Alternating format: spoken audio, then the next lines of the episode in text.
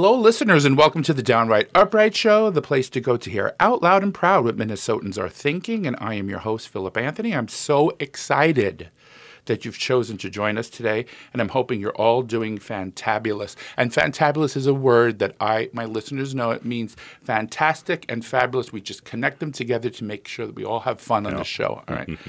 and my special guest today is Chad Larson, the owner and president of AM 950, the only progressive radio station in Minnesota. That's sad when you even have to say that, but thank you for just because I Yeah. love your your station.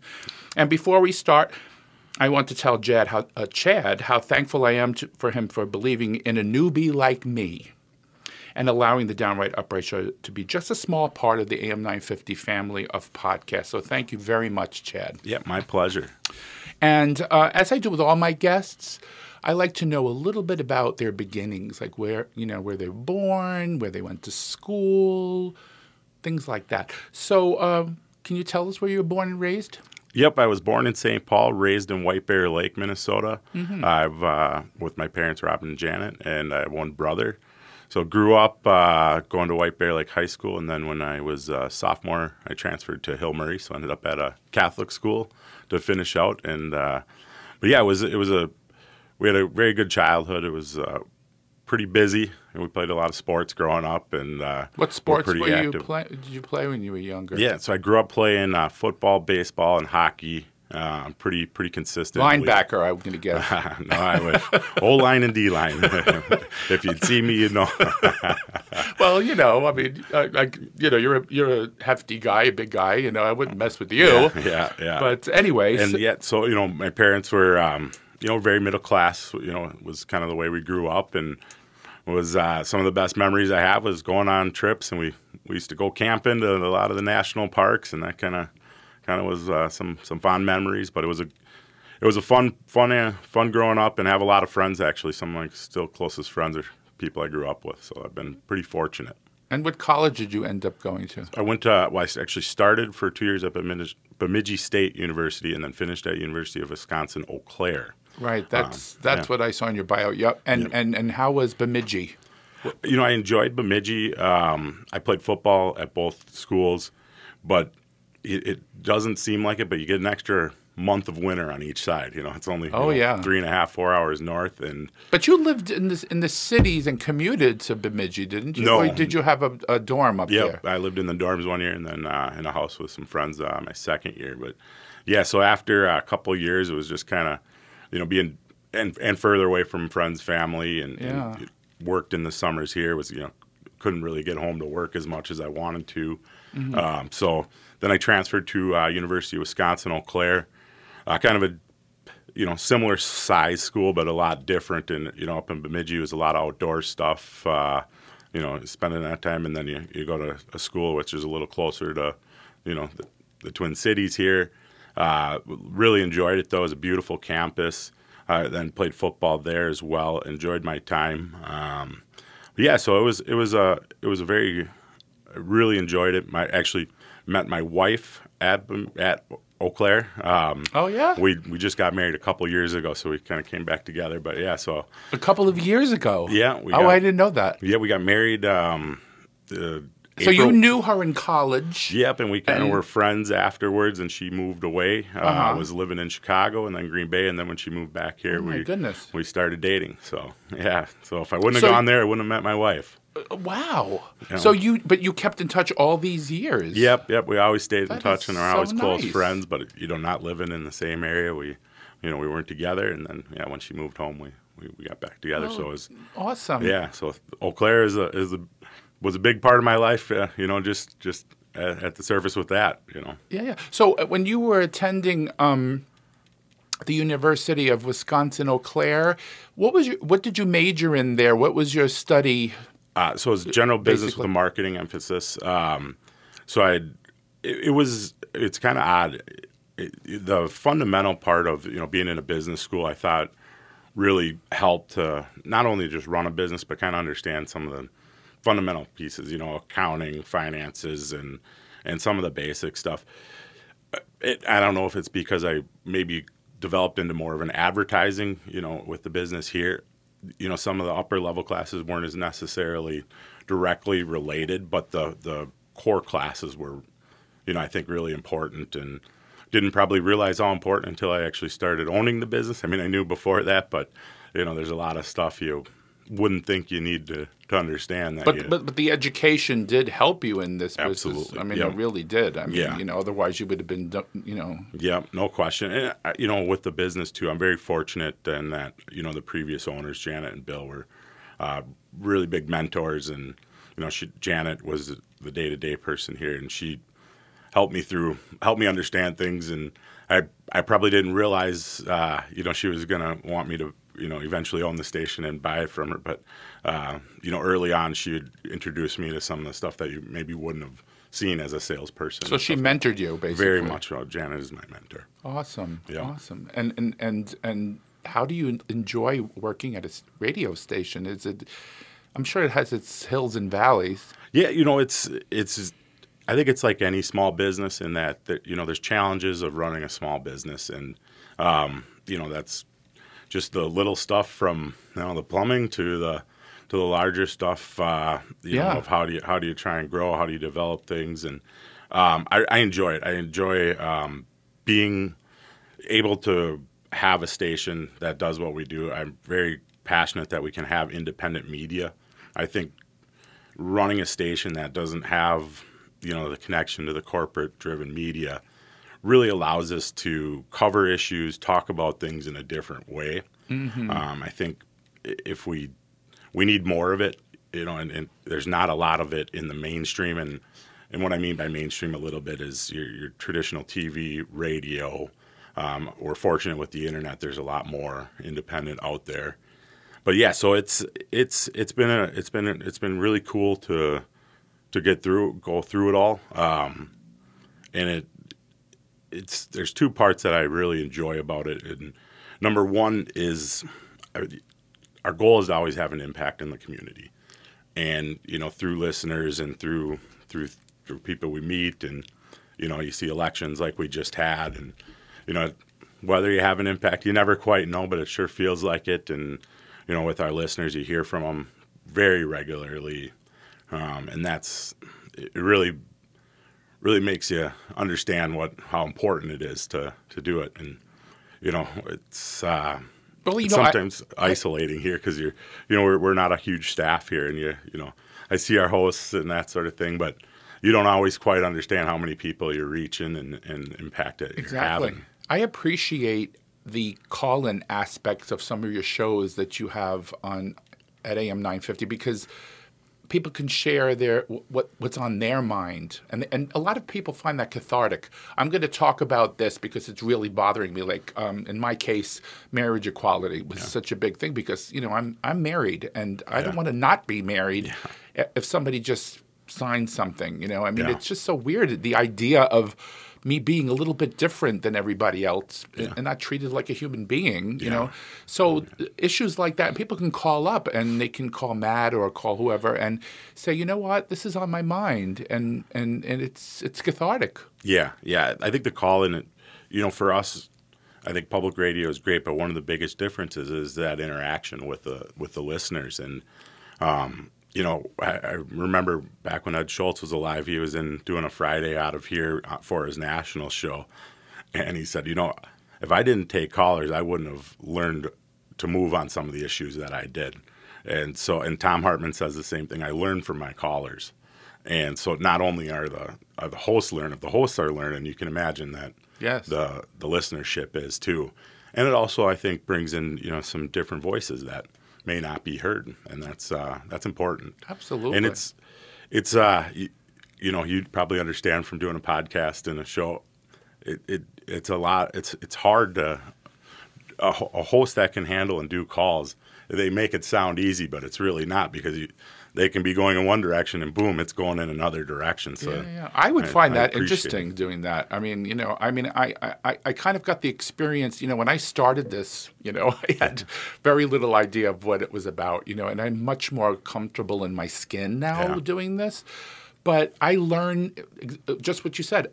I learn from you, from the person sitting across from me when I'm interviewing, what what's on their mind and what Yeah. what what you know motivates them, and I find that interesting. Yeah. And I think if somebody called me up and asked me a question, I mean, that would stimulate my brain and say, okay, what what can I say to this person to make to allay their fears about marriage equality or climate change or whatever their interests are and because we really have to be a support group basically Yeah. too Yep. Right Yeah, i mean because you know when I, when you call up a station you're you're uh, basically trying to get the other person to to feel you Yeah. does that make sense Oh yeah, absolutely. It's that connection that they're, they're trying to trying to do, and you know, some of the callers are really fired up, and but and that's not always a bad thing. But it's it Oh, is yeah. it is about connection. But I think it's even it is as important as the information and the. And Even the and right-wing the input ones. that that you get, yeah. Some of those, some of those are the are the best uh, calls. I, I don't, I'm not as talented as the host to be able to handle them, and you know, keep, Yeah, keep my blood from boiling. But uh, you know, Oh, they're, God. they're pros, that's for sure. Oh, I love how Matt handles them. It's, Yeah. He's just unique in that respect. You know, I mean, I would be like, "Bu- bu- bu-" you know, like, are you serious? You know, Absolutely.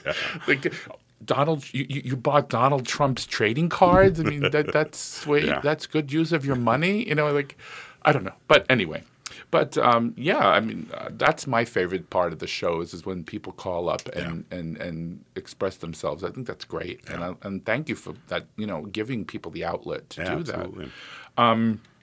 So, um, how did you get involved in radio and specifically with this station? So, um, like you said, you probably started, you know, at a lower level and then moved up the ladder. And Yeah. Tell the yeah. listeners so that. this was my first, you know, real career job out of college. Um, Janet Robert, her son, I went to high school with, is still a really good friend of mine, and uh, she talked me into coming over and doing sales for her here. So I came over and we I started in for about my first three years was just doing one of the account executives here. Uh, really enjoyed it. Um, I, and Janet and I really connect. You know, she as she's been my mentor from then on, but you know, she was um, very hands on, would come on meetings and, you know, what I enjoyed, you know, in the early days when I was just uh, doing sales, we get out of a meeting and we'd have 10 minutes of critiquing and how we can each be better. And so I started in sales, and then from there I went to sales manager, managed the small sales team. Um, and then, gosh, probably about 2012, she came to me with the idea, you know, I, I don't know how much longer I can do the day to day. Are you interested in, you know, buying the station from me? And so then we worked through that process. And so, yeah, kind of, it, it was a, it was a different, it was a leap, you know, or not a leap, but it was a transition to go to into management, and that I hadn't managed um, a team or, or people before. Um, something I still think I'm learning, you know, because it's. Uh, how many years has it been now? so I've owned the station since 2013, late in 2013, and so So going to be, that's be nine 10 years right? next year. Yep.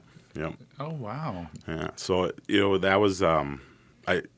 It was nice to have had that that experience of starting to manage people, and through that, with the exception of really the production side, um, you know, I was interact. I mean, I still interacted with them, but was really every day hands on, and and really had, a, even though I didn't manage uh, some other people, was really they had to come. We we worked together, and so it was almost like you managed them. I just wasn't maybe who who they had to report to. Um, but yeah, then when I when I took over, it was uh, it was I was nervous. You know, it, it was a big leap, and uh, you know you, don't- you don't. Do you remember your first position that you got had at the station? Like what you, uh, you know, what you initially got hired for? Yeah, I was a sales sales. Oh, sales. Oh, okay, Account okay. executive. That was my first one here. Yep. Okay, and then you stayed there, or you moved up to something? So then I stayed there, and then I went to sales manager, and then Oh, sales after manager. that, Okay. after that is when I um, eventually took over the station. okay, I Janet. thought there was something else you did, but I, maybe I missed. I mean, I had other other jobs and other, other roles, and and towards the end it was probably closer to general manager. In that Janet was doing some other projects, and um, you know, it really helped her with some of the day to day stuff. And like I said, you know, early on she was very generous, or you know, mentoring me and kind of bringing me behind the scenes of what what's going on financially or why she's making the decisions to do this or that. Can she? st- Do you, do you still call her if you have a question? Absolutely, yep. Uh, Wow, both- even both- nine years later. yeah, her and and her husband Bill Luther. Actually, Bill was just uh, uh, stopped in earlier this week, and You know, always always uh, always stay in touch with them. They're they're like second parents to me. Um, Oh, and that's yeah, so nice. you know, it's it's it's nice to have somebody too that you can. Hey, this this is what I'm thinking about. You you went through this. Well, what what's your opinion and, and how do you see it? And Right. and it was very healthy before I took over. Is we didn't always have to agree, and we would talk through. You know, here's the whys, and, and and we would get to the. You know, obviously we, we respected each other, but it was we could we could have those conversations, and then after the fact, the same thing. You know, doesn't we don't always see eye to eye on every every issue, but what's going to happen is we're going to talk through it, and you know, she- she'll help me make me think about it in a different way. It is, And, uh, it is interesting though, right? When you when you start something completely different, right? Like when I started doing because this is not my my my my, my day, day job. job, yep. it's not my day job. It's something I do because I have I have a passion for this. Yeah. I like communicating my thoughts and hearing other people's uh, you know retorts and what they feel about things. Yep. So my first couple of episodes, I was a little, what am I gonna do? You know, and um, and you, you Brad John, uh, Brett Johnson is amazing. I mean, he he he really was my mentor. Yep. You know, and you gave me the start, so thank you for that. Yeah, yeah. So uh, everybody here is like a family. They're Yeah, really nice people, and they're really you know they all you know surround you and try to protect you and try to help you out, and even. Um, Oh God, I'm forgetting his name. Uh, uh, Patrick. The Patrick, the Yeah. producer. I just met him today. Oh, really? And Yeah, he yeah. came over and said, "Oh, I've heard all about you. You know, you, you have a great show, and. I, I produced your show a couple times." I was like, "Oh, really? Wow, great!" but uh, yeah, everybody's really nice, and um, it's it's a great way again for people out there who are progressives to to get in touch with other people that are like-minded. Yeah, yeah, absolutely.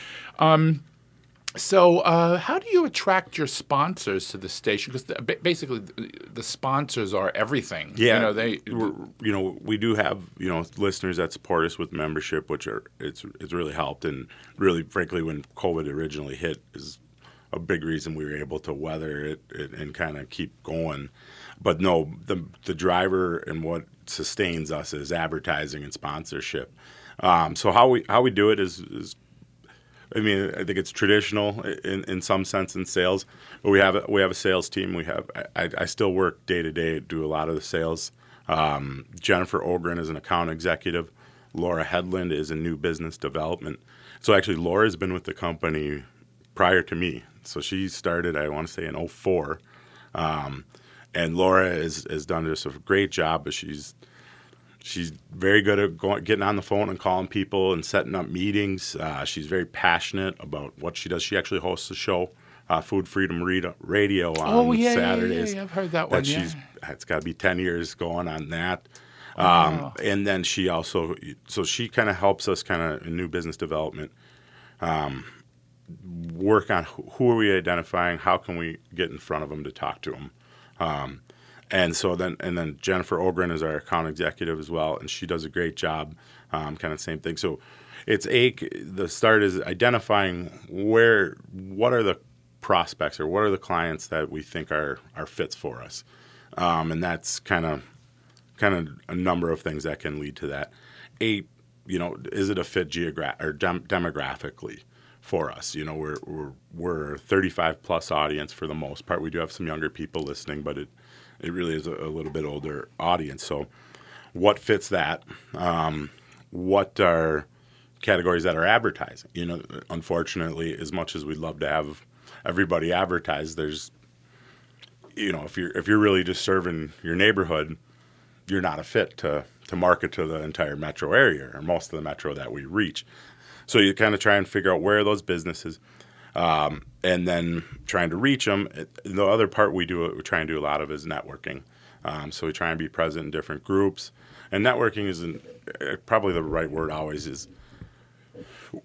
If you just go to somewhere just to try and get business out of it, it's not it's not going to work generally. So it's generally organizations or places that you know fits with what we believe or or what we do, and so you meet people through there, and so you know kind of do it that way. Or you know, word of mouth is always important, and occasionally we have somebody that'll call us and ask for advertising. It's probably you know not the the biggest driver of it. Um, so the biggest way is just trying to identify, call, and and and meet with people, and then um, and and from there, once we have clients on, we're very fortunate because our listeners go out of their way to support our advertisers. Um, I was just going to say that because I a, a, a friend of mine, when I first moved here, because you know I'm not I'm not a Yeah, Minnesotan, I'm, a, yep. I'm a New Yorker. Yeah. I come from New York, and people used to make fun of my accent.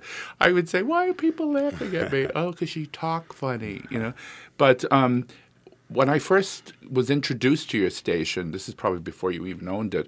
Um, I heard advertising for certain restaurants, um, printing companies, whatever the case may be. And I, I'm telling you to this day, I've used these companies Yeah. because I want to support people who are like-minded. Yeah. I don't Yeah. want to. I don't want to give money to someone who believes in the insurrection. Yeah. Yeah, absolutely, You know what I'm saying? Yeah, So That's you know I always tell people you know when we're talking internally with sales, if it's a real conservative business owner, they're not really a fit for always for us. I mean, I don't know everybody's political views, and and some people are not maybe not political in general, but What if they're libertarian? like they they they, they don't they, they have lib- liberal social mores, but uh, everything else is not. What do you think about uh, that? That's a wild animal, isn't it? yeah, well, I, it's kind I- of different. I- libertarian is like when somebody tells me they're a libertarian, I I get frustrated because I yeah, unfortunately there are libertarian places within our world right now, right? oh yeah, and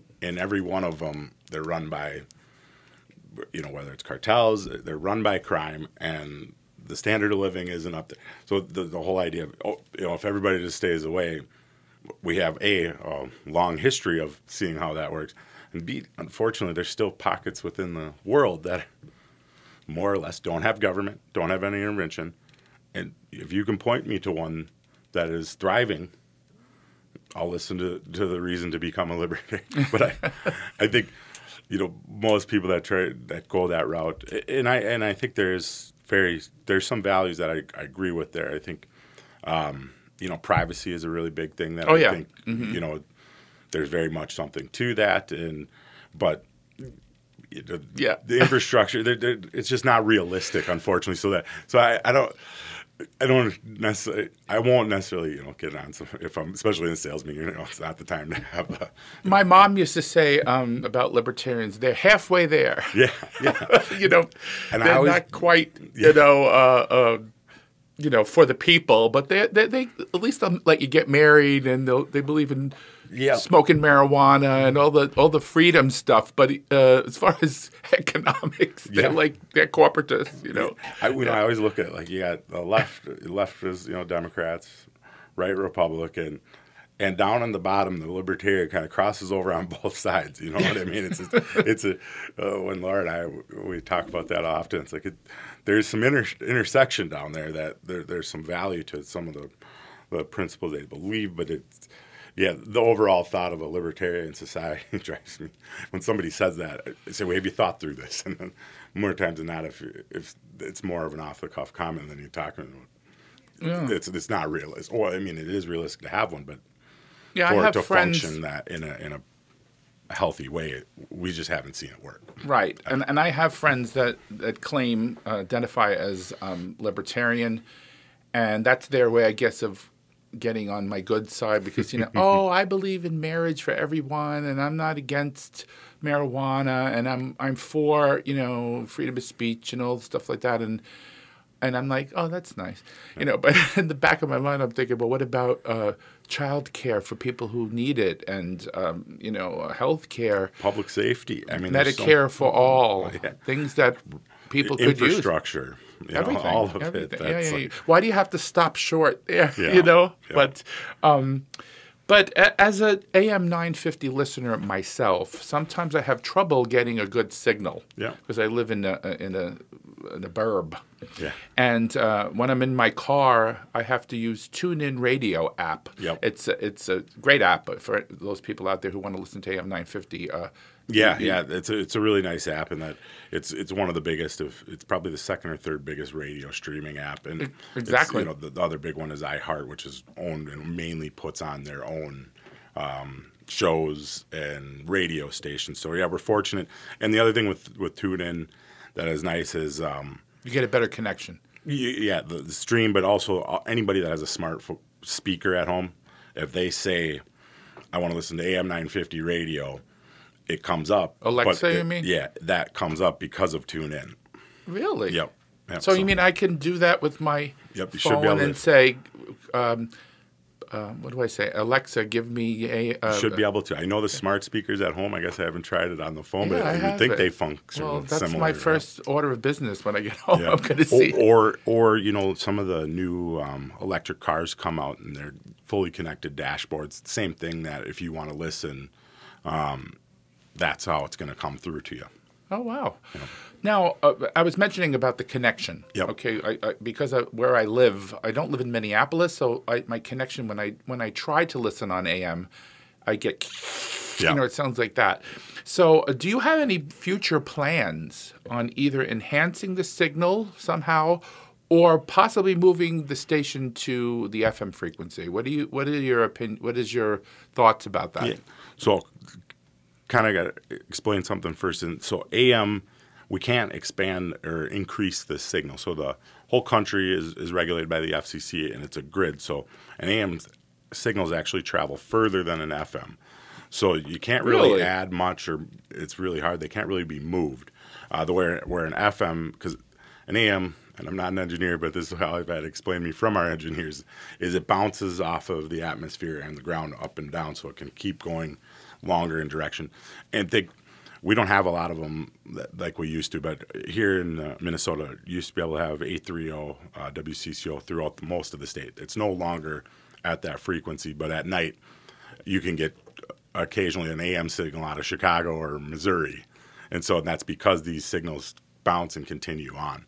So there's really not anything you can do. Obviously, we do try and do everything we can with our engineers and our equipment to make sure within the wattage and what we do that it stays consistent. And, and with any, um, you know, equipment, it, it needs to be tweaked and um, always updated and that sort of thing. So we always have uh, you know, quarterly at minimum, unless there's an emergency or something going wrong. Our engineers are out just, you know, calibrating and making sure the signal is as, as good as we can have it. Um, so that to start with the AM, you can't really expand on that. Okay, I didn't know that. Yeah, so on on FM, yeah, I would love to have an FM signal. I mean, I really would. And the problem is, that I'm sure, as you can guess, they're very expensive. That's what There- I thought. Yeah. There was a window about eight years back where you could get FM translators, they're called. So those are really small signals, about five mile radius. So about an eighth of what our coverage is. And I did look at some of those, but we couldn't really penetrate much into the city with them. We could kind of Yeah. be Southwest Metro into the rural area or, you know, some places. And so um, as much as I would like to, you know, if we could do that, great. But economically, it probably it didn't really make sense for us to do that side of things. Um, you know, as as digital radio has grown, you know, the cost of things, you know, to buy a FM, it has come down a little bit. So I always try and keep an eye out for one. Um, to say we're able to do something financially, it, it would be would be wrong. But we are trying to, uh, you know, and you never know where overall the expansion could go. Um, I don't know if you've seen in Wisconsin, you know, there there was a progressive station out of Madison, um, and then uh, you know he partnered with a guy that was very political that wanted to expand it, and they bought up stations across the state in the last year. Um, so I always keep my and, and meet with people on opportunities like that. Um, it's possible that uh, you know could be an AM that just complements over. You know, we can cover half and half. But so long story is, you know, I would love to. It's you know, it's hard to hard to. We don't have No, necessarily the money to always to do it, but we keep an eye out. Um, and then kind of to expound on it, I think it's where as important for us is to continually to understand where we're going to fit in on the digital world. Um, you know, I think we're we're fortunate. Is let's say tomorrow all radio is gone. Well, people know us. We have a brand. Um, we have a network. We you know we we'd be a leg up on you know if it started from scratch. Um, on top of that, know, as we talked about with TuneIn, you know, we need to make sure we can be in homes. We need to make sure we can be in cars as they become more connected. And so it's, I, I still would very much entertain uh, uh, an FM station signal because, I mean, that's that that would be the the goal. Yeah, well, Um, you, you had mentioned before about younger, I mean, excuse me, older people tend to listen to to AM 950. Now, is it because it's an AM station and younger people tend to be more streaming um, uh, uh, or FM involved? Um, what what's your thoughts about that? So I think it's uh, as much to do with, in general, the talk format, and so we're not overly unique with an older, you know, 35 plus audience. Um, it's because in general, younger people are listening to music, and yes, they may not be listening to radio. They could be using their own phone, or you know, ho- however they're listening to it. Um, secondly, as you get older, you become busier. It seems like right? until a point, right? But and as you get busier, you want to get your information when you have downtime, and a lot of times that's driving. Um, so it's it's not. You can pick the format that's um, talk, and it skews older than a traditional radio audience. So I think it's a little bit on that. I do think the AM has absolutely has some impact on it.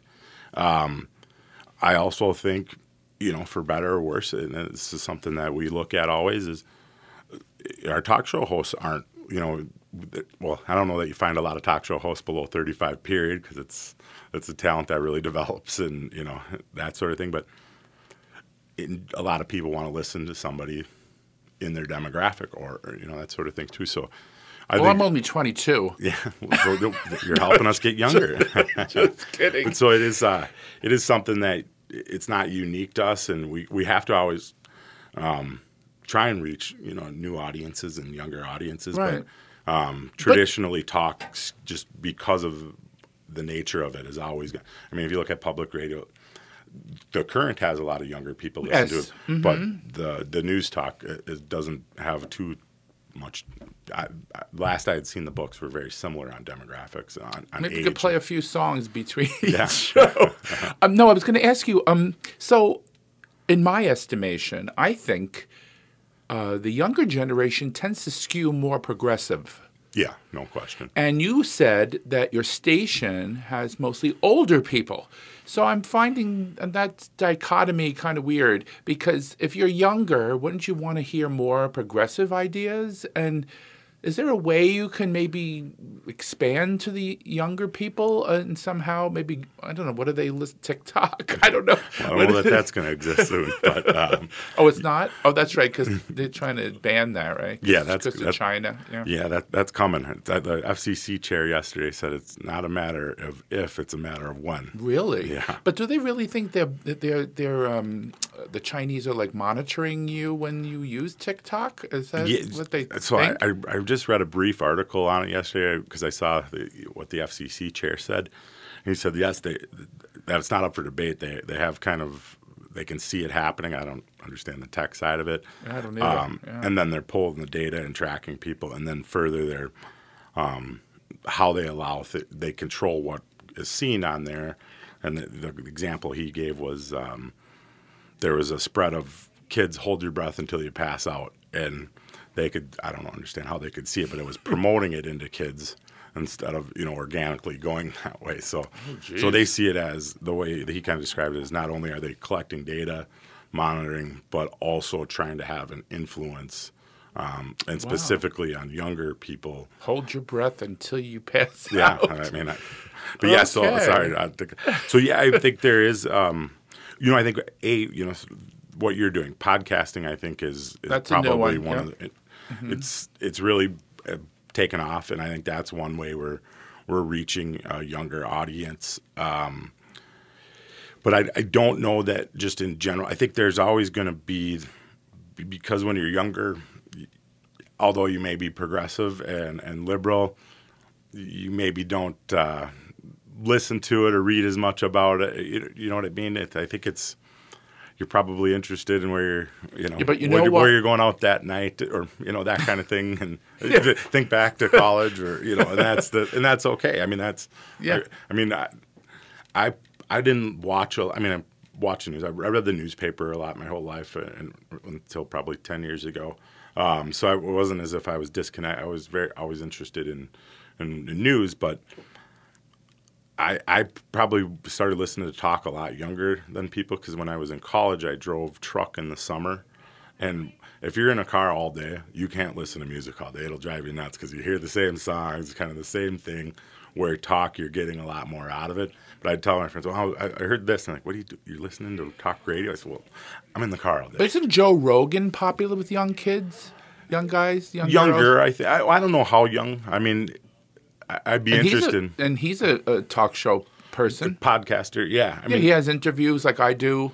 Yeah, yeah, he Um, does the long form interviews, a- and you know, and this is stuff that we do. So, Facebook is not necessarily the youngest demographic, but you know, we do put our things up on you know some of our shows on Instagram.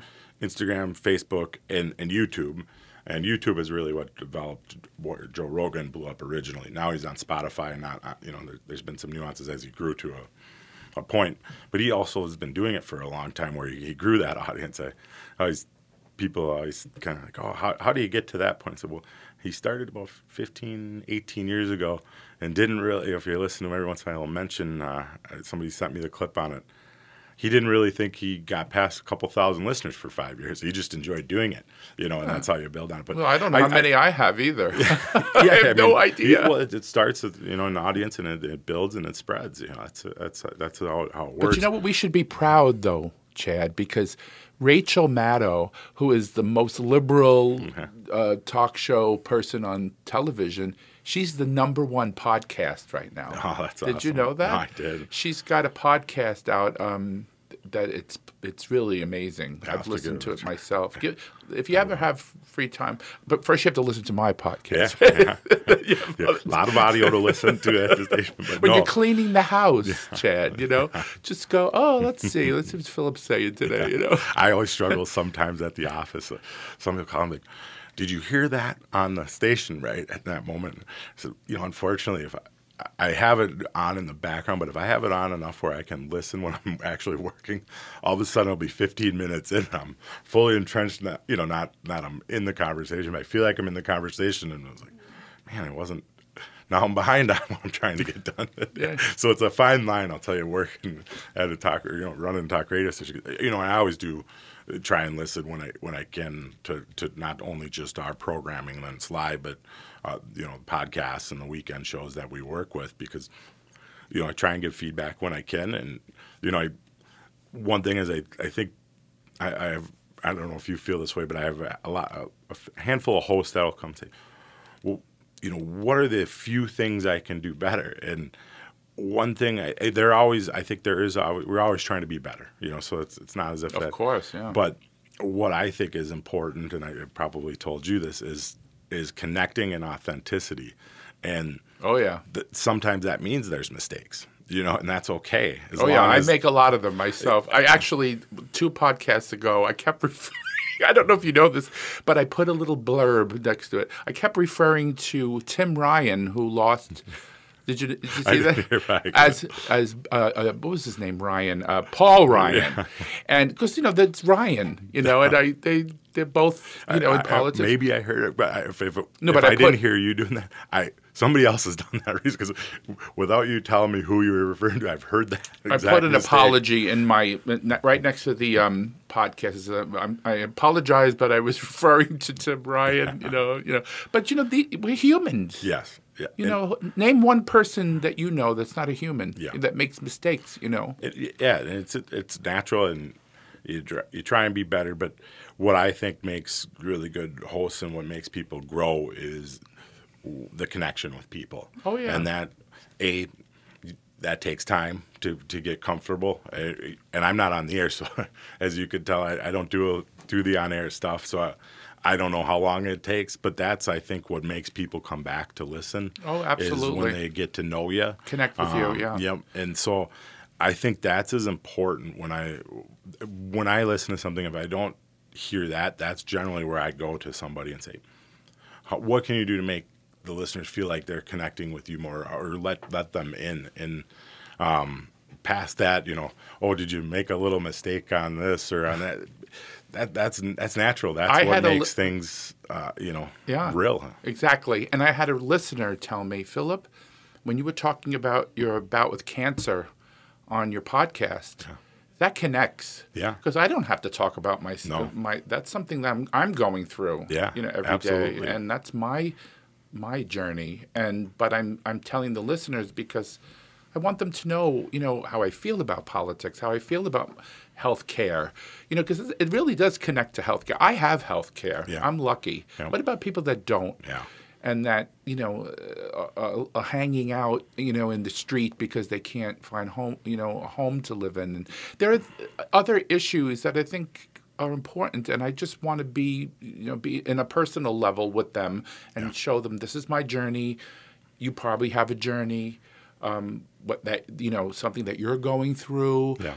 Chad, you may have something that you're going through. Um, you know, we're, we're, all humans. Yeah, yep. You know? and that's you know I, I commend you for being willing to to share because I don't think I think it's hard, but it's also you know probably sometimes I've heard from people it can be hard, but it can be therapeutic too. You know, somewhere Oh, yeah, in that very- middle. yes. but Talking about it, it really helps. It does because I feel um, when I bottle it up inside of me and don't talk about it, it kind of makes me more nervous about it. You know. Yeah, absolutely. But the prognosis is good, so keep your fingers crossed out there and out, out in uh, Yeah, podcast land. I was happy to hear. Yeah, thank you. Uh, uh, another question was um, uh, we were talking about the Blue State Ball, I think, before the show. Yeah. Uh, my listeners who don't know what that is, it's a social gathering of like-minded progressives who want to meet and, uh, meet each other, drink, dance, whatever, talk. Have fun What's- speakers.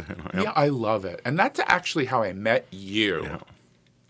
And so, how can we uh, expand that? Maybe do it again, or maybe have it, you know, uh, in a bigger venue, or whatever. Whatever. You, what are your thoughts about it? I- Yeah, yeah. So obviously, you know, through COVID, that was really when it stopped. And, Well, of course. You know, and that's the. So you know, it's it's something we're still considering and looking at. We haven't set any plans forward. What I know for sure is we're going to do some some events where we get together. Um, whether it stays in kind of the exact format of the Blue State Ball, I, I do. I've talked to a couple people. Do we partner with uh, different groups or places and do something? you know, I don't know exactly how it'll look and feel, but or if we'll call it the Blue State Ball or something else. I kind of, I think it would be nice to keep that kind of brand because we've done it for so long. You know, Because we really are a blue state now Oh, for the yeah, first time yeah. in years. I mean, we're that's we're one blue reason we should three, celebrate, right? We have the triad going here, which is great. yeah, yeah, that's for sure. So, So maybe we should keep the blue state. but Maybe keep the name because we are the blue oh yeah, state. yeah, Yep. So we got to find the you know the right partners, and so we will do do events, and whether it's kind of exactly how it, not that not that every year was the same, but they're pretty similar in formatting. Um, we're kind of just trying to work through through where and how and what we do. I know that we will be doing events. That's one of the biggest things as running the radio station through COVID was probably the hardest, and I don't think just for me. I think for our hosts, for our staff, is I think I mentioned earlier. It's, it's we're a small organization. Then when you're here, you, you don't always realize how many people you're you're reaching and, and the impact you're having.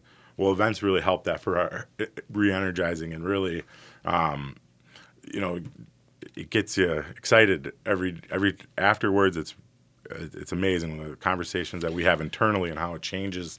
Because people meet each other Yep. and they go, "Oh, you come to the Blue State Ball. Yeah. I'm going to bring my friends." And then they meet each other, and then it becomes more like a, a community circle, Yeah, you know, where people want to, oh, I want to see you know, Joey or Mary or whoever, and you Yeah. know, you got to go to the Blue State Ball because Yeah. that's the way we stay in touch, and we can dance and have a glass of wine and Yeah, and li- listen to speakers. You know, in, a- um, in I- a I place actu- where we all oh, you, you, you, you got like-minded people and people that are are generally uh, open to connecting. Yeah, I, I, I've- I've met a lot of great politicians there, Yeah. and um, yeah, it's it's a great thing. I hope we do it again. Yeah, I- and if we don't do the exact format, we'll be doing something Okay, as close to something similar. like it. Yep, and and we will be doing more events as we move forward. We had our la- our first event, real event, um, from when COVID hit in October, and it was it was it was fun. We had uh, uh, Greg Palast on uh, to show his movie um, Vigilante, and we were packed full at Crooners, and I was going to go, was- but uh, that's when I got my news about my, Yeah, myself, can so I was kind of not in the mood to party. But yeah, I, it, uh, was, it was it was just fun to see and connect again. oh, and, so- and thank you. I wanted to thank you again for something else, uh, for for showing up at Pride.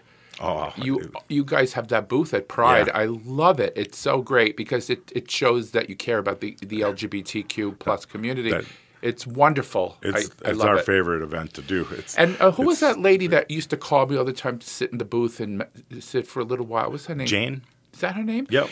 Oh, she was so sweet. Yeah. And, and then I that's how I met uh, Robert and Yeah. his wife. And Yeah, she, Robert and Wendy. His, what, yeah, Wendy's from Brooklyn. Yeah. From yep. New York like me. Yep, So we bonded. Anyway, Absolutely, yeah. we, yeah, we go love, on and on we love this. going because you know we used to do the state fair and we stopped doing that. A, it's it's a, it's really expensive and it's it's it's hard and three quarters of the people that come up to you are are not listeners, possible listeners, and it's it's it's just people want to come and yell at you and that Oh, you sort stopped doing the state fair? Yeah, we haven't. I mean, Robert keeps a present presence out there. Laura will go out there, but we don't do our, our overall booth out there. We haven't. Um, gosh, it's been about Yeah, but you or know five what, years. Chad? Don't do that. Don't don't let them intimidate. Because you know what? I was at the um, state fair at, uh, last year. Yep. They had three, count them, one, two, three booths on how awful uh, that Tim Walz was. Yeah. They had I hate Tim Walz booth and all this stuff and just to to to to, to um, I don't know ridicule Yeah. the governor Yeah. who I thought did was able to balance between masking and doing all that COVID stuff. He, I mean, he wasn't like you know every, let everybody just spread it around. Yeah. But he also wasn't like you know you Yeah, know you need to. job. Yeah, he did. I just think he he was able to. Thankfully, it wasn't just us liberals that agreed with that this time. Well, around. that's We why he that. won. Yeah, and handedly. uh, very handedly. Well, and, and the other part is being a small staff. I mean, on top of we have to use our resources in places that when we, when we do booths, our goal is it's kind of marketing. You know, it's obviously face to face and direct marketing, but we're trying to get more listeners and obviously support organizations. But it's we're trying to oh, why why we go out there is to connect and, and get more people to listen and and know who we are, and you know with a limited staff and resources. I, I'm more likely to want to go to. Well, Pride's probably the best example because it's, you know, it, it really is. Well, a you would great- never get negative feedback at Pride. I mean, No, w- no, The but- LGBTQ community is loves you guys. No, you know, and for what you everybody's do. in, in good. It's the fun of it because everybody's in a good. We've been we, Yeah. been right by the beer garden, which makes it seems like. Uh, Do you go to the beer tent? I don't. Oh, I'm, okay. You know, I'm working. Well, I, Uh, well, next uh, time you got to come and I'll ta- I'll buy you a beer. Yeah. So Uh, anyway, that's, that's kind of why we've kind of you know go to the events that uh, are more likely to have the people that we want to reach. And Yeah. I understand, and there is something to trying to get to places where you're, where you're not but with limited resources. That's kind of why we've tried to find where the right places that we can try and grow our station. Um, into, Mm-hmm. but don't let them intimidate you, Oh, I- Chad. I don't really, necessarily. I mean, It's more- It's so ridiculous. I mean, Yeah. I mean, they they are a lot of them can be very intimidating, you know. But just you know, you free. What about the First Amendment, Yeah. freedom of speech? Yep. You're there to to speak Yep. and to express yourself. You have you have every right to do so, Yeah. and that's all I have to say about that. but anyway, and now we have come to the part of the show I like to call the shift. That's with with an F in it, right? Yep. It does not the other word. And where I shift the questioning away from your job as president and owner of 950 AM 950 to your opinions on current affairs, affairs, affairs, current affairs. There used to be a show called Current Affairs. yeah, I remember it came on after the news when I was a kid. I remember. right? you Oh, know. are you aging yourself? anyway, as of the taping of this show, Senator Kyrsten Sinema announced that she no longer will be a Democrat and she's cha- changing her party affiliation to independent. Right after we celebrated Senator Warnock's win that gave the Democrats control of the Senate. What are your thoughts? Well, obviously, you know, I think like everybody, pretty disappointed. Um, just the timing also was frustrating. You know, I thought, Yeah, that's what I'm saying. Why? Why? You know, you got elected. You know, if I was in that, and you know, a constituent, or you know, and, and could vote, for, I'd be furious. I mean, I'm obviously upset, but you know, to do it right after an election, you know, what does that won, tell yeah. your tell the people that just elected you. Uh, so take that out of it. You know, I, I would. I, I've heard this, and I think it's a where I go with it is it just a power play to get more attention. I mean, when you look at you know I don't you know when we were understand. so close, and the, the two senators that frustrated us in the last year. Um, they they now everybody knows their names now. Unfortunately, Yeah, I mean, Manchin and Sinema. So uh, I that's what everybody says: Manchin and Sinema, Manchin And so- and Sinema. And I wonder it- then. So I I wonder, you know, is it along with that it raises your profile a little bit? You know, is that part of it? But then I think, is it also a power play? You know, are you when unfortunately in legislation there's so many of these bills that are massive, and you know, as you should if you're representing us, you're trying to get as much in for your state, right? And is this a way to say? I can bring in more. I, I don't quite understand it, uh, you know, from a from a over over overall, and so I'm trying Beats to figure me. out what's what's the rational reason to do it, and those are the only real two things I can I Well, point I to. have- Is it is it is it you know raise you know getting more attention, and does it give you more power? Um, I, I would assume because I think politicians at that level are calculated and understand things, but will it affect them getting elected? I mean, to me, it seems like it would, but I, I don't know. Well, yeah, well, she reminds me of the of, of, of the person that you know when you're at a, at a birthday party, you know, and you have all the kids are celebrating. Oh, we won! Oh, happy birthday! You know, and then she comes along with a pin and pops all the balloons. You know, oh, Wow, that's what she was what she did. But I think, in my opinion, I think she started getting chummy chummy with corporatists Yeah. and they were paying her off if you do this if you stop this agenda hmm. Somehow we will make you a lobbyist we'll pay you millions of dollars when you leave the office you know this is what i think is going on here because she was a green party candidate for god's sake Yeah, that's I mean, the Green Party is the furthest thing from from from a Republican that you Yeah. could get. Yeah. So, what happened in the interim? That's what I want to know. yeah, and I So- there's you know we've we've seen it happen a couple of times. So there's there's probably some whether it's data or research done on how it impacts them both politically, and I, I haven't dove into it, but you know I, I, there's got to be. I, I don't know. Maybe there's not. a Beats reason. the hell out of me. I have very- no It's very idea. frustrating, but It is. I, I wonder how much it'll overall impact some of the legislation. I think you know, obviously the the, the two senators we just talked about or mentioned. You know, I think even when it's so close, I mean, obviously being uh, Democratic control is very important. I, I don't mean to undervalue that, but it, Yeah, for committee even- reasons. Yeah. absolutely. But you know, then when you get into actually getting stuff done, I, You still need the House. I, yeah, I, I, I hope I hope it doesn't impact, but it doesn't seem like a whole lot. And they're not going to do. The House may- is going to do absolutely nada. Yeah, They are all they're going to do is be obstructionist. So it's it's going to be a yeah. you know a mess. Yeah. Anyway, um, speaking of the House, uh, Representative Kevin McCarthy, the who's now lead, leader who will be the House. Well, we don't know. Um, do you think he will be the Speaker of the House uh, when the Republicans take the majority, or do you think that the Freedom Caucus is going to put the kibosh on that? I, I do think he will. Um, and so I actually just watched the other night um, the HBO documentary on Pelosi, and you know, was His uh, her daughter uh, uh, produced it, right? Yeah, yeah, over. I mean, for the, pretty much her whole career, it's very interesting. Yeah. uh, very worth watching if you haven't caught it yet. But um, what what it made clear to me, you know, she was talking about uh, as she wanted to become speaker and how the process goes of recruiting and this and that, Right. and it. It, it maybe it's possible he does it, but it was pretty clear that they know it, that they're when they're close. You know, so if if there's within the Freedom Caucus, there's they didn't show the back end dealing on how they get the last couple to to get the majority before they bring it to a vote. So there wasn't, you know, I don't know what deals are made, but it was very clear that once they get close to that edge, they're going to find that way to to push over the edge. And I think overall the party, um, and, and Democrat or Republican, when you've gotten the as far as he has, not that they've put it to a vote, but I, I don't think they're going to let that that momentum stop because it's now you're it's just where you're going to it's a start over almost, and it's it's a process. Um, so I would be surprised if it doesn't they don't find that compromise with them. Um, you know, as we as you mentioned, I mean, the house is going to be you know what what we expect. Um, The secret and- sauce, though, to me, uh, excuse me for interrupting you, the, the secret sauce with being a House, uh, uh, uh, the Speaker of the House, is you have to be able to herd cats. Yep.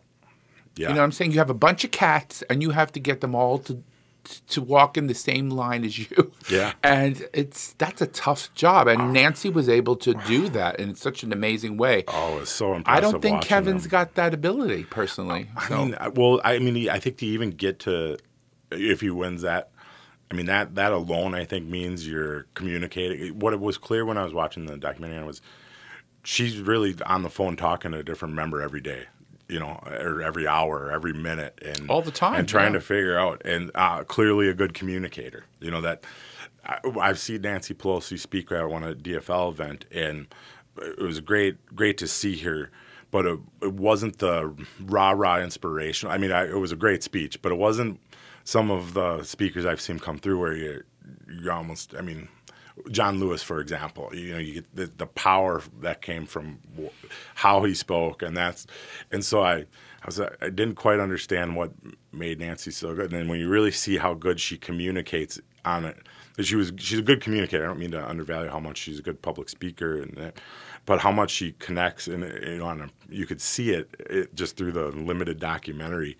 And you know whether he has that, I, I mean, I, I he's not going to be Nancy Pelosi. I mean, Oh, God, no. she's- Oh, she's- God. You know, I don't. I, I, I think we'll be a while till we see anybody with that kind of uh, No, talent no, again. yeah. but it was. Uh, She's unique. thi- yeah, I Very think I think he will just because they're so close and. Um, you know they'll just they'll find those little compromises to get. They may not compromise to get the whole. You, know, you, you don't need them all. just as long as it's not Marjorie Taylor Greene, I'll That's be not okay. going to be. well, I think we're safe there. Oh my God, th- that's another. That's a whole show in itself. That girl, right? Yeah. Anyway, as of the taping of this show, the House and Senate passed the Respect for Marriage Act, and President Biden signed it, signed it on Tuesday, I believe it was. Yeah. Well, this is a big win for the LGBTQ community. Why do you think they stopped short of passing the Equality Act too?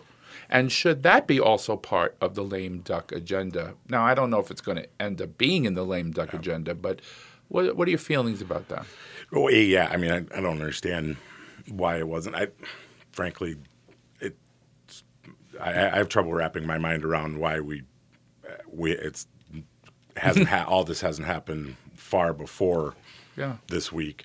I um, I do think there's there's an opportunity, you know, because it's it is the lame duck session, where you have a lot of people turning over, that you you'll get you'll get more people voting that don't have to worry about the election or you know their their base and this sort of thing. Um, but I don't I don't understand why I wasn't a part of it. I don't understand the the whole. I, I I don't. I have trouble understanding why and where there's pushback on it. You know, I, I went to a Catholic high school. You would think I would have been taught that, you know, we we only want marriage between man and woman. You know that homosexuality is not okay. That was never taught at our high school. We had teachers that, you know, may not have been out, out to everybody, but we had teachers that were, were gay and they were, you wouldn't have guessed the, the type of environment. Had people that were openly gay at high school that we graduated with, you know, was it a perfect place? Absolutely not. You know, I'm sure, you know, there's plenty of people that didn't feel comfortable in what they did, but I can't understand the religious. I don't see that many people that I have in my life or that I've experienced that are religious that don't feel that that, that because it seems like that's really the only constituency that's holding things up Correct. on that Yep. side. And I, I, I maybe it's because we don't live in the South. I don't know. um, but Yeah. I, I just never have seen. I mean, not to say there's not the random person that you maybe have talked to, but Yeah. Well, there's something I never told you. I, as well as you, went to Catholic school my Oh, whole? I life. I, know went to. Catholic elementary school and I went to Catholic high school. And I could tell you this really quick story before, because we're kind of running out of time. But I went to school with Scott Baio, Donald Trump's best friend. Yeah. And he, because his name was B. Baio, he was the second seat in the first row. Yeah. And I was Fagiano. I was behind another FA kid. His name was Fable. Yeah. I remember that. Um, and I was in the second seat. So we passed our exams back and forth to each other and everything. And he was so homophobic then. Like called me every name in the book, pushed my books down. Used to get me in trouble with the with the tough kids.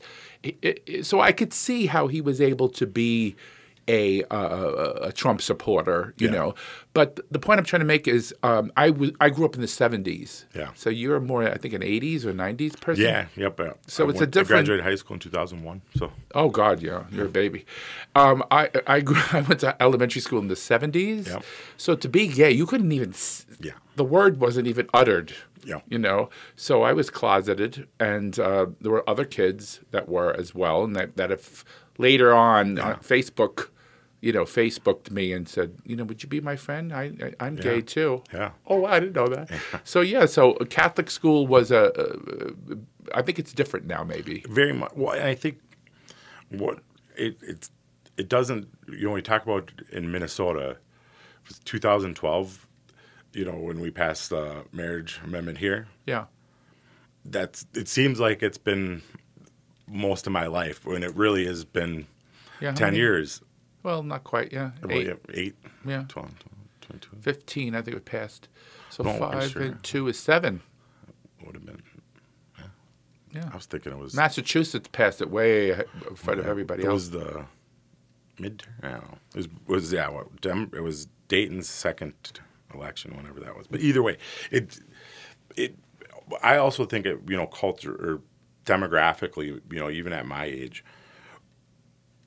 I don't. I think it's a good thing, but media or TV grew. We grew up. I grew up watching sitcoms that had gay characters on them Soap.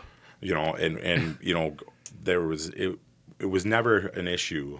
It- I think it's so different when I. Well, yeah, yeah. You know, Billy a- Crystal was the a- first gay character that I could remember as a kid. Uh, he he was on that show Soap, Yeah, and he played a gay character. Yeah. And he was the the smart one in the group. He played like this very, you know, the, the one with the um, the more common sense character. Mm-hmm.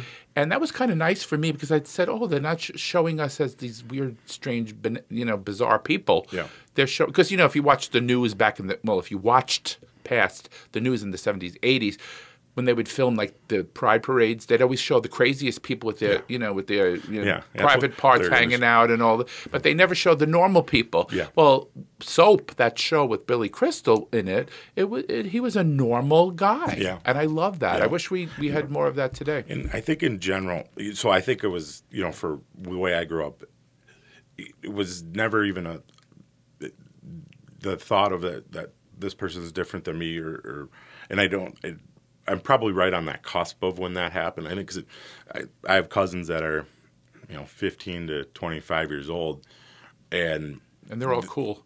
I mean, past that, I mean, they, it's just a different even world than what I grew up in. But I, I also think what, um, and I think this goes to, to race. I think it goes to a lot Sure. of things. Is, and whether I've just been fortunate is, I think, I've always known somebody in my life that's been If you or- know somebody, yes, and I that's think- really important. so you know this fear of oh, it's fear based a lot. Oh, absolutely. that they're The fear fear of the unknown, But they're yeah. scared, or somebody is scared that um, Yeah. know, they're going to be mean to them or you know impact them. And I think 100. you know when I played football in college, you know I went White Bear Lake and Hillman, very white um, uh, places, right?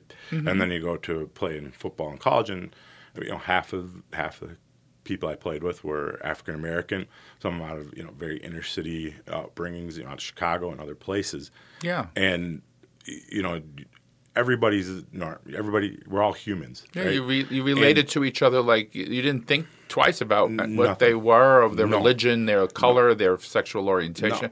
Yeah, I mean, me too. I've- I've been so fortunate that I've had experiences in my life that I've never had that instinctive or fear from it because I've, for better or worse, I got. I think for better, I've I've had experiences with people that aren't don't look and aren't like me, but yet, uh, you know, we connect. You know, Yeah. friends, Yeah, family, and you know, I, I tell people this all the time. I think, and even at AM 950, I feel I, I'm very I'm very lucky because, you know, in in, in Ellie that uh, it does a Ellie 2.0 on the station. You know, she did some diversity inclusion training and unconscious bias. Well, She's great, by the way. Yeah. You guys have to listen to her show. She's Yeah, absolutely yeah. amazing. Catch Ellie 2.0. But yeah, you know, what what a lot of it generally stems from. Oh, no problem.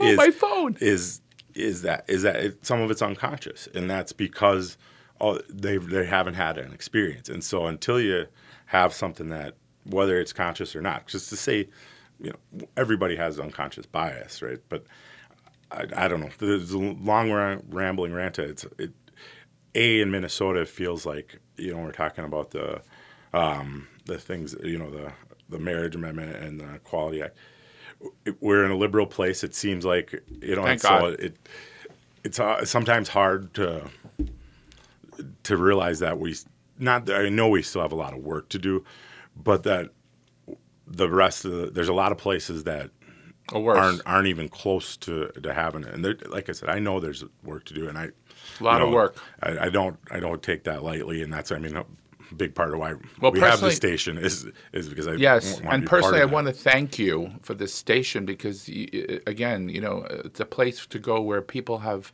that are progressive-minded people like me and you, and people that are LGBTQ, African American, Latino, people that are marginalized, feel a place, a safe space to go and listen. And uh, the Native community, you know, Robert's show is, Yeah. you know, Robert and Wendy's show is fantastic. Yeah. You know, so thank you for that. Yeah, but no, I, that- I that's just a wanted, lot of why I do it. I mean, that's that's bravo. it, it, well, it, I mean, I think it needs to be done, but it also it's nice to go to, to work and do something that you know you you, You feel fulfilled, yeah. You know, I you know I, I can't imagine you know doing something Else. that wouldn't do that. You know, I Oh, yeah. you know never know how long you stay in one place. I mean, I'm pretty much married to this place now, but you know what we do. But I can't. I, I've often thought like, well, where, where do you go if you do something different? And I, Yeah. I, I don't know what. Well, don't leave I, us. I won't. I have no intention, but I can't fathom what it would do, what it would look like. You know, 'cause I get to do something that I, I Yeah. feel is important. yeah. Before we close the show, is there anything you um, want to tell the listeners politically, or any story you want to tell? you know, w- Um, to the- close out? No, I mean, I no necessarily. You know, I think kind of what I just talked about. I think I, I, I feel fortunate, you know, in that. But I think that's important, and I think it is important to get out and whether it's in out of your comfort zone. But if you have these experiences with other people, almost everything that you think is different about somebody or different that stuff breaks down within a minute Mm-hmm. you know that comfort comes and the love comes across and that changes Yeah. who you are and that's Yeah, yeah. important um, you know as i appreciate people listening i appreciate what you do um, Thank you. you know we're very fortunate you know i also it's it's nice to have a station that you you have people that are passionate you know philip and i connected and said i'm interested in doing this and you know, I don't, I don't think that happens a lot in other roles and other places, Right, right? That we can not. just organically connect and say, how can how can we find a way to get get you going on this? And and we did. yeah. And my so- little cousin says you did good. yeah, yeah. So, you know, I, I you know, in, in Minnesota, the, I think the biggest, you know, from a political standpoint, that I think is important in our next um, cycle, then now that we have the House, Senate, and, and governor, is paid family sick leave.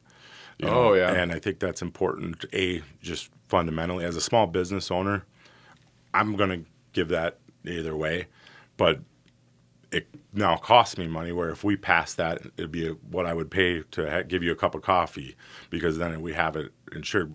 And we're a leg down because we haven't passed this from a business standpoint because all the corporations do it.